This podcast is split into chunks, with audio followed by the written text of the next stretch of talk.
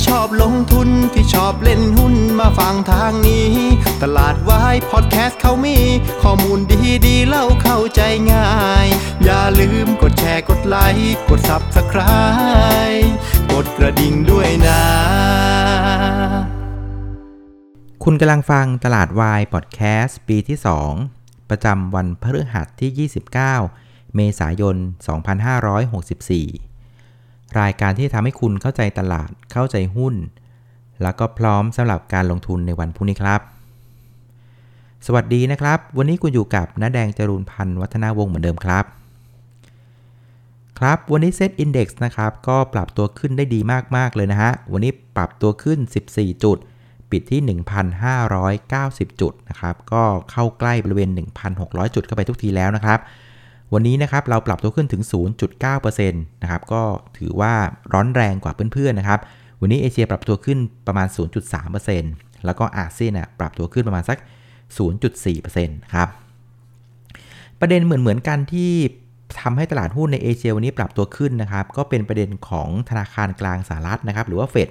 เมื่อคืนนี้ก็มีการประชุมกันนะครับ ซึ่งสุดท้ายนะผลลัพธ์ออกมาก็คือว่าเฟดก็จะยังคง นโยบายผ่อนคลายทางด้านการเงินต่อไปนะครับคำว่านโยบายผ่อนคลายทางด้านการเงินนะครับ ก็สามารถขับเคลื่อนได้ 2 รูปแบบตอนนี้นะฮะก็คือเรื่องของการใช้ดอกเบี้ยนโยบายในระดับที่ต่ำอันที่ 2 ก็คือเรื่องของการซื้อคืนพันธบัตรนะครับเพื่อเอาสภาพคล่องนะกลับเข้าไปในตลาดนะครับคราวนี้คำว่าสภาพคล่องคืออะไรขออธิบายนิดนึงนะครับก็คืออย่างนี้ฮะให้เพื่อนๆนึกภาพง่ายๆนะครับ เวลาเรามีเงินอยู่ในธนาคารนะครับ แล้วปรากฏว่าธนาคารอะเขาลดดอกเบี้ย เมื่อก่อนนะเขาอาจจะให้ดอกเบี้ยเงินฝากเราสมมติว่าร้อยละ5%นะครับวันนี้เขาเปลี่ยนใจว่าเอาไปแค่ 1%พอนะครับเราก็จะรู้สึกว่าโอ้โหเมื่อก่อนนะฝากเงินร้อยบาทนะครับสิ้นปีได้ดอกเบี้ย 5 บาท ตอนนี้ฝากเงินร้อยบาท สิ้นปีได้ดอกเบี้ยมันแค่บาทเดียว เพราะฉะนั้นโอ้โหรายได้เราหายไปต้อง 4 บาท เพราะฉะนั้นเราเอาไปทำอย่างอื่นมันจะคุ้มกว่าไหมนะครับ เช่นว่าเอาไปปล่อยกู้นะครับเอาไปลงทุน เอาไปสร้างบ้าน เอาไปซื้อที่ดิน เอาไปซื้อสวนทุเรียนอะไรประมาณนี้นะครับเพราะฉะนั้นการที่ธนาคารกลางเนี่ยเขากดดอกเบี้ยต่ำๆลงมาน่ะคือเขาพยายามกระตุ้นให้คนอะเอาเงินออกไปใช้นะครับยิ่งเอาเงินออกมาจากธนาคารมากเท่าไหร่เนี่ยเงินมันก็จะเข้าสู่ระบบเศรษฐกิจมากขึ้นนะครับเข้าสู่ตลาดทุน เข้าสู่ตลาดอสังหาริมทรัพย์ เข้าสู่ตลาดการเกษตรอะไรก็ว่าไปนะครับนี่คือแมคคานิซึมนะครับกระบวนการของการ ใช้นโยบายด้านการเงินเพื่อเอามากระตุ้นเศรษฐกิจนะครับนี่คือเป็นภาพประมาณนี้นะครับ ซึ่งครนี้พอเฟดเนี่ยนะครับเขาตกลงที่จะคงนโยบายนะผ่อนคลายทางด้านการเงิน คือใช้ดอกเบี้ยต่ำกับทำ QE ต่อไปแบบเนี้ยมันก็ทำให้สภาพคล่องหรือเงินต่างๆ มันก็ยังคงหมุนเวียนอยู่ในเศรษฐกิจต่อไป ไม่กลับเข้าไปในธนาคารนึกออกไหมอ่าคือเงินอะมันก็ไปได้หลายที่ใช่ไหมไปได้ทั้งตลาดเงินตลาดอสังหา และที่หนึ่งที่เงินชอบไปก็คือ ตลาดหุ้นนั่นเองนะครับเพราะตลาดหุ้นเนี่ยเป็นแหล่งที่สามารถจะออมก็ได้ เอาไปลงทุนก็ได้ เอาไปเก็งกำไรก็ได้ มันเป็นตลาดที่เรียกว่าเป็น free market สำหรับทุกๆคนนะครับฉะนั้นพอข่าวแบบนี้มันออกมาเนี่ยตลาดหุ้นก็ดี๊ด๊าสิ แปลว่าอะไร แปลว่า liquidity เนี่ยก็จะยังคงอยู่ในตลาดหุ้นต่อไป เพราะฉะนั้นหุ้นก็จะซื้อง่ายขายคล่องนะแถมเรื่องของราคาเนี่ยมันก็จะยืนอยู่ในระดับสูงได้นะครับ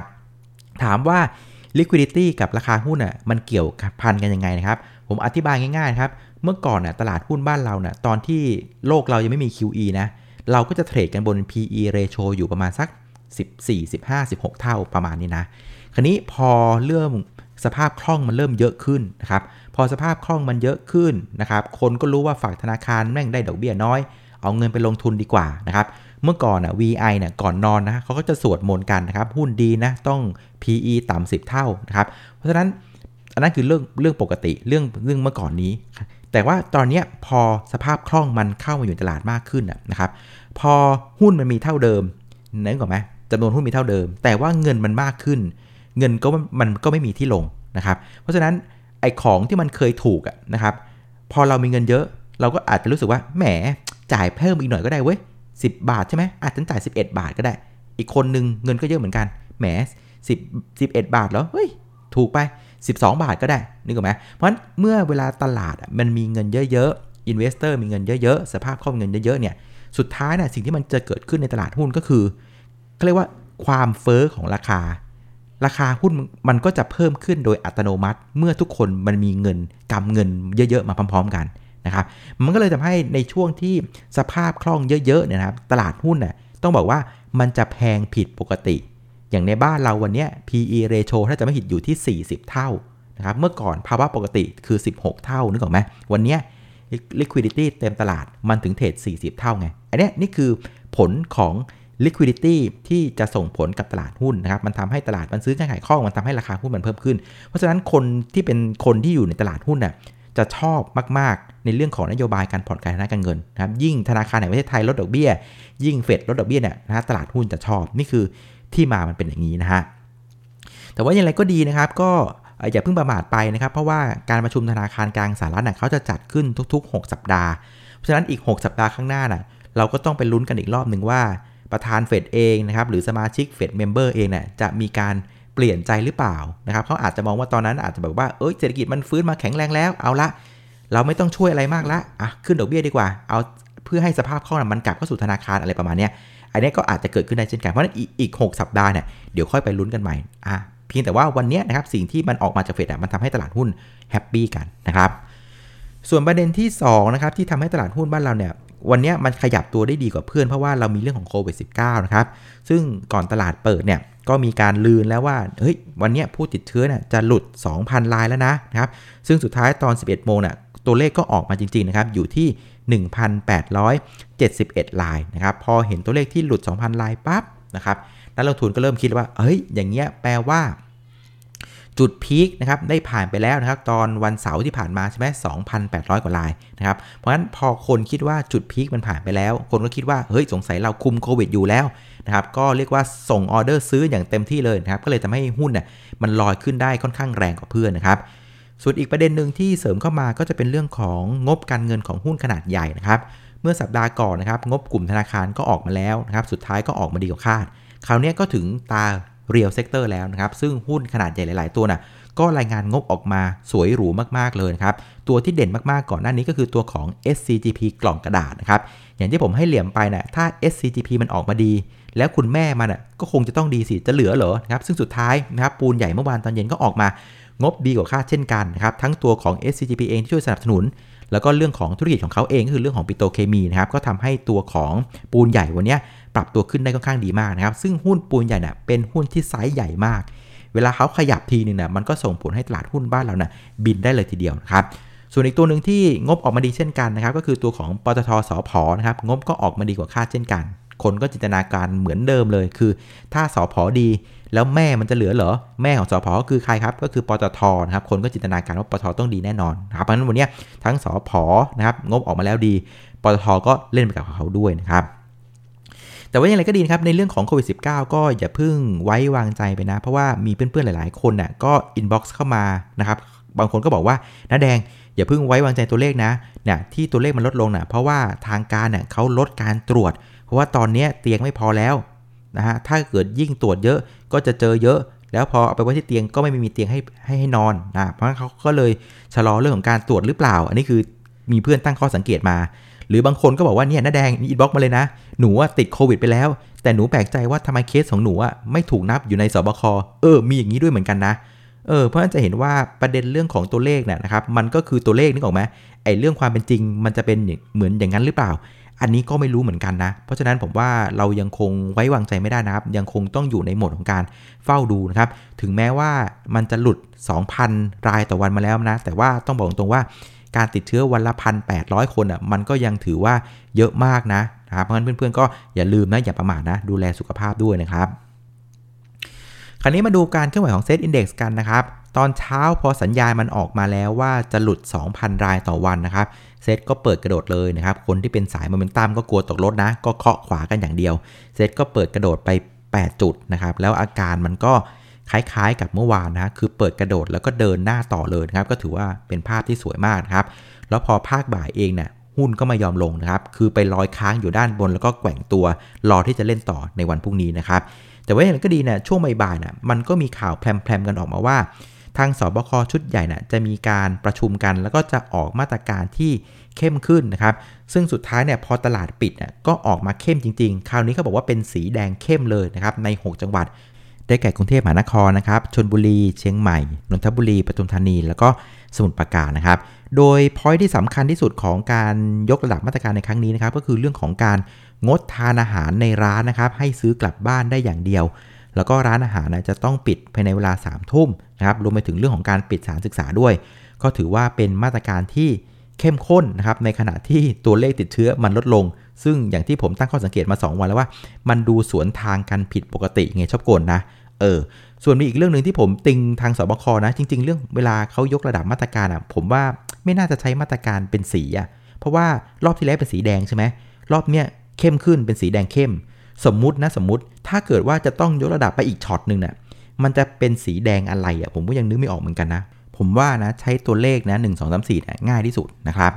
แต่ว่าอย่างไรก็ดีนะครับ ไอการที่ทางสบคนะมีการยกระดับความเข้มข้นในการป้องกันการแพร่ระบาดที่แรงขึ้นอย่างมีนัยสำคัญในรอบนี้นะ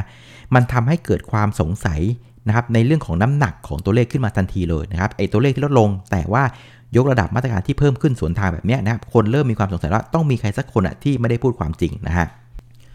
คราวนี้มาดูหุ้นที่ผลักดันตลาดในเชิงบวกกันนะครับ วันนี้ปตทเนี่ยบวกไป3%นะครับพยุงตลาดได้ถึง 3 จุดนะครับก็จากประเด็นเรื่องของปตทสพนะที่รายงานงบออกมาดี รวมถึงเรื่องของปตท GC ด้วยนะครับ หลังจากเห็นงบปูนใหญ่ออกมาดีนะครับ ในสายปิโตรเคมี คนก็คาดหมายกันว่าปตท GC เนี่ยก็น่าจะดีด้วยนะครับ ก็เลยทำให้ตัวของปตทซึ่งเป็นแม่ของทั้งสพแล้วก็เป็นแม่ของปตท GC เนี่ยก็ปรับตัวขึ้นนะครับ อีกตัวหนึ่งก็จะเป็นตัวของปูนใหญ่นะครับบวกมา3%นะครับช่วยพยุงตลาดได้ประมาณสัก 1 จุดกว่าๆนะครับก็เป็นเรื่องของงบปูนใหญ่ที่ออกมาดีกว่าคาดนะครับหลังจาก SCGP เนี่ยออกมาดีกว่าคาดนะครับซึ่งลำดับถัดไปนะเวลางบมันออกมาดีกว่าคาดก็คือเรื่องของการปรับประมาณการขึ้นนะครับ ส่วนอีกตัวหนึ่งที่เงียบไปนานนะครับก็คือตัวของ OR นะครับวันนี้ปรับตัวขึ้นเกือบเกือบ3%นะครับกลับมายืนเหนือ 30 บาทได้แล้วนะ หลังจากก่อนหน้าเนี่ยหลุด 30 บาทไปในเสียวันทั้งบางเลยนะครับก็น่าจะเป็นเรื่องของงบเช่นกันนะครับส่วนหุ้นที่กดตลาดในเชิงลบวันนี้นะครับก็จะเป็นตัวของ Curry Express นะครับติดลบไป 3%กดตลาดไปประมาณสัก 0.2 จุดนะครับหลังจากเมื่อวานน่ะ ก็เด้งกันขึ้นมาด้วยประเด็นของตามขาใหญ่นะครับ เห็นว่าขาใหญ่มาซื้อบิ๊กหลอดคนก็เข้ามาเล่นกันด้วยนะครับ แต่ว่าในเชิงของปัจจัยพื้นฐานน่ะ มันยังไม่ได้มีอะไรเปลี่ยนไปอย่างมีนัยสำคัญนะ วันนี้ก็เลยย่อตัวลงมานะครับ ส่วนอีกตัวหนึ่งก็จะเป็นตัวของ Tata Steel นะครับ ก็ปรับตัวลงนะครับ หลังจากกังวลว่ารัฐบาลกระทรวงพาณิชย์จะเข้ามาคุมเรื่องของราคาเหล็กนะฮะเพราะฉะนั้นหน้าหุ้นวันนี้นะครับหลักๆเนี่ยก็จะเป็นการเล่นหน้าหุ้นขนาดใหญ่นะครับที่งบออกมาดีแล้วก็ดีกว่าคาดนะครับ ก็จะเป็นภาพในลักษณะนี้นะครับ ส่วนผู้เล่นในตลาดวันนี้นะครับนักลงทุนสถาบันก็ซื้อติดต่อกันไปวันที่ 2 แล้วก็เป็นการซื้อแบบเร่งตัวขึ้นนะครับ เมื่อวานนี้แกซื้อไป 756 ล้าน วันนี้แกซื้อไป 1,971 ล้านบาทนะครับ ก็เป็นสายโมเมนตัมนะ พอเห็นตัวเลขติดเชื้อหลุด 2,000 คนแกก็หวดเคาะขวาทันทีนะครับ รวม 2 วันเนี่ยแกซื้อไป 2,800 ล้านบาทแล้วนะฮะ ส่วนนักทุนต่างชาตินะครับวันนี้ซื้อติดต่อกันเป็นวันที่4นะครับซื้อไปอีก 806 ล้านบาทนะครับรวม 4 วันนะซื้อไป 4,700 ล้านบาทนะครับส่วนนักทุนรายย่อยวันนี้นะครับหมาขายเต็มที่เลยนะครับ ขายไป 2,676 ล้านบาทนะครับ ไม่รู้ว่าอารมณ์เสียเรื่องจองหุ้นเงินติดล้อไม่ได้หรือเปล่านะครับ เพราะฉะนั้นพฤติกรรมวันนี้นะครับหลักๆ ก็จะเป็นเรื่องของนักทุนสถาบันนี่แหละนะครับพอเห็นตัวเลขมันออกมา ดูน่าสนใจ ดูว่าคุมโควิดได้นะครับแกก็ออกอาการเดิมเลย คือกลัวตกรถก็รีบเคาะขวากันใหญ่นะครับสมมติค่าซื้อขายวันนี้นะครับก็อยู่ที่ 89,565 ล้านบาทนะครับก็ปรับตัวลงประมาณสัก 5%จากเมื่อวานนี้นะครับ คราวนี้ประเด็นที่จะส่งผลต่อตลาดหุ้นบ้านเราในวันพรุ่งนี้นะครับ ก็ผมว่ามีอยู่ประเด็นเดียวนะ ก็คือไอ้ประเด็นโควิดนี่แหละ หลังจากวันนี้เนี่ยสบคเปิดไพ่ออกมาเนี่ยคนเริ่มรู้สึกแปลกๆแล้วนะครับก็คือเรื่องของมาตรการการป้องกันการแพร่ระบาดที่มันเข้มข้นแล้วก็รุนแรงขึ้นไปอีกระดับหนึ่งนะครับ แล้วก็ดูว่ามีนัยสำคัญด้วยรอบนี้นะครับเรื่องของการห้ามนั่งกินในร้านอาหารเนี่ยแต่มันสวนทางกับเรื่องของตัวเลขการติดเชื้อที่มันลดลงมาหลุด 2,000นะครับเพราะฉะนั้นมันต้องมีใครสักคนอะที่ไม่ได้พูดอะไรตรงไปตรงมาแล้วล่ะดังนั้นนะถ้ามันออกมาเป็นแบบนี้นะ ผมก็เชื่อเลยว่าตอนนี้เพื่อนๆทุกคนน่ะจะคิดเหมือนกันหมดว่า ตกลงเนี่ยกูจะเชื่อใครดีนะครับระหว่างไอ้ตัวเลขที่มันปรับตัวลง กับเรื่องของมาตรการที่มันดูเข้มข้นมากขึ้นนะครับซึ่งถามผมผมก็ไม่รู้เหมือนกันนะครับ ผมว่าพวกเราเนี่ยนะครับต้องเชื่อตัวเองอะดีที่สุดนะครับ เคยมีคนบอกว่าความรู้สึกแรกอะมันถูกเสมอนะครับเพราะฉะนั้นเพื่อนๆต้องถามตัวเองดูว่า คุณรู้สึกว่าเรื่องของการแพร่ระบาดอะมันคุมได้หรือเปล่า ถ้าคุณรู้สึกว่ามันคุมได้ มันก็คุมได้ แต่ถ้าคุณรู้สึกว่ามันไม่ใช่อะมันก็คือไม่ใช่นะครับ ดังนั้นนะครับ เอาตอนที่เราสบายใจนะครับ เอาตอนที่เรามั่นใจ แล้วระหว่างเนี้ยเราทำกันบ้านไปด้วยนะครับ เราออกหมัดตอนที่เรามั่นใจตอนที่เรามีความรู้ดีกว่า ตอนที่เราออกหมัดแล้วเรารู้สึกว่าเราลังเล อย่างนั้นโอกาสแพ้มันเยอะนะครับเอาละครับประมาณนี้แล้วกันนะครับสำหรับรายการตลาดวายพอดแคสต์นะครับเจ็บคอแล้วนะครับ ก็เหมือนเดิมนะครับพรุ่งนี้วันศุกร์นะครับไม่มีรายการตลาดวายพอดแคสต์นะครับเราจะไปเจออีกที สัปดาห์หน้ารู้สึกเราจะหยุดวันจันทร์กับวันอังคารใช่ไหมเพราะงั้นเราก็ไปเจอกันช่วงวันอังคารช่วงเที่ยงเที่ยงบ่ายๆแล้วกันนะครับเอาละครับวันนี้ขออนุญาตลาไปก่อนนะครับขอบคุณทุกท่านที่ติดตามกดไลค์กดแชร์ให้นะครับยังไงดูแลรักษาสุขภาพด้วยนะครับแล้วเจอกันครับ สวัสดีครับ